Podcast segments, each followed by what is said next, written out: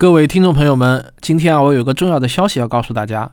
我们决定在五月十三日和十四日的下午，在北京做两场《寻觅自然二》的点映活动。购票可以到科学声音或者科学有故事的微信公号，在底部的菜单点击线下活动，就可以看到点映会的购票链接。我想跟大家聊一聊我们做这两场活动的前因后果啊。经过漫长而曲折的审查流程呢，我们终于在今年的三月份。用了整整一年的时间，《寻觅自然二》呢，终于是拿到了国家电影局颁发的科教电影的公映许可证，就是大家每次在电影院里看电影都会听到的这个音乐啊。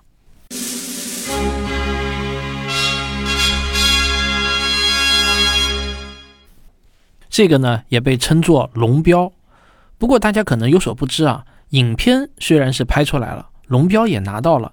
但这并不意味着啊，你就一定可以在电影院看到这部电影了。龙标呢，它其实啊就好像是商品的上市许可证，电影院呢就好像是一座超市，他们有自主选择卖什么商品的权利。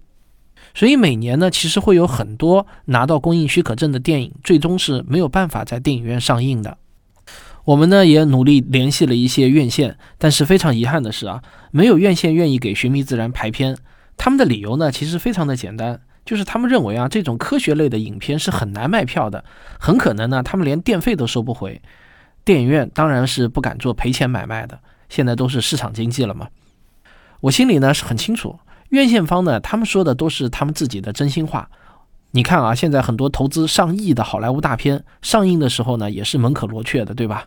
为什么呢？因为现在的电影市场啊，可以说真的是很不景气。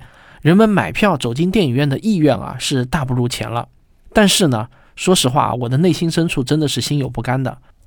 我真的呢很想试试，就是看看人们是不是真的不愿意买一张电影票，带着孩子走进电影院来观看一部讲述中国科学家探索大自然奥秘的科普电影，会不会院线方低估了我国科学爱好者的体量呢？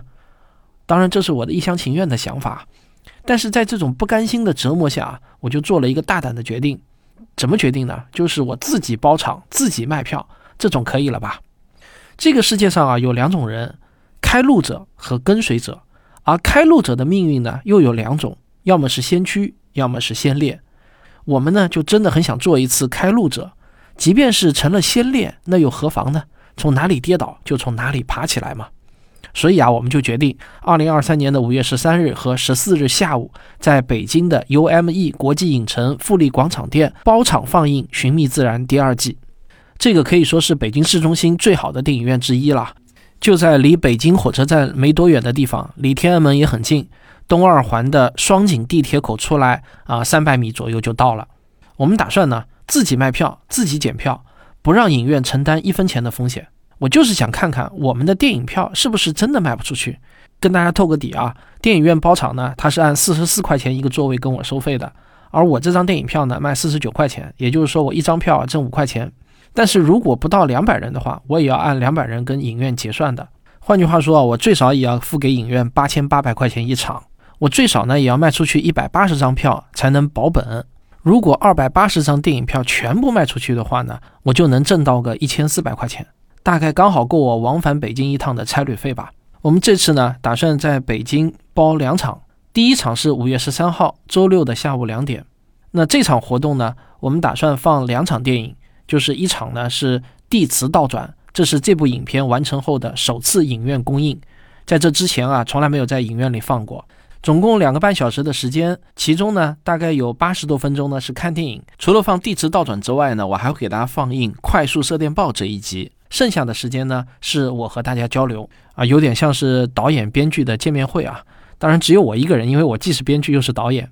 第二场呢是第二天，也就是五月十四日，礼拜天的下午两点。那么这一次两个半小时呢，我们有一百二十五分钟全是放电影。我们把《寻觅自然二》中的三集拿出来连播，就是《湍流之谜》、地磁倒转和快速射电报这三集。另外还会有二十五分钟的时间，我到现场跟大家做互动的交流。点映活动这样安排啊，我们是有深意的。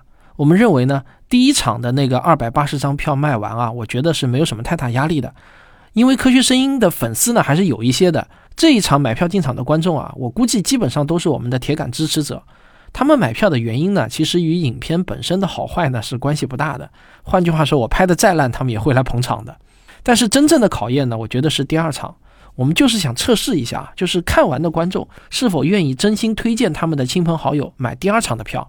第二天有多少路人愿意掏钱买电影票，带着孩子纯粹为了观影而来？我觉得这才是真正考验影片是否值五十元票价的时候。一张小小的电影票啊，在我们的心中那是重千金啊！看上去只是微不足道的五十元，但是你有没有想过，它其实呢预示着国产科普电影市场化道路是依然荆棘密布呢，还是已经小径出现了？在我们看来啊。每一张电影票其实都是一张可以改变电影未来格局的选票。如果你花一百块钱购买了一张《上海堡垒》的电影票，那其实呢就意味着啊，你支持将来有更多这样类型的电影。同样，如果你愿意花五十块钱来看一场科普电影，那也就意味着未来市场上会有更多这种类型的电影，因为你就是那只看不见的手，在调节着整个电影创作市场的方向。因此，从某种意义上来说啊，这不仅是为你自己选择，也是在为下一代投票。五十块钱就有可能为中国电影的未来增加一种可能性。我呢是怀着无比期待的心情等待着这次投票的开票。如果啊第二场的上座率非常好，什么叫非常好呢？就是超过七成，就是超过一百八十张票，那么我就会继续包第三场、第四场，一直到卖不动票为止。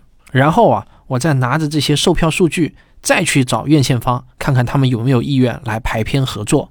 当然啊，我们觉得最大的可能呢，确实是这种类型的电影票不好卖。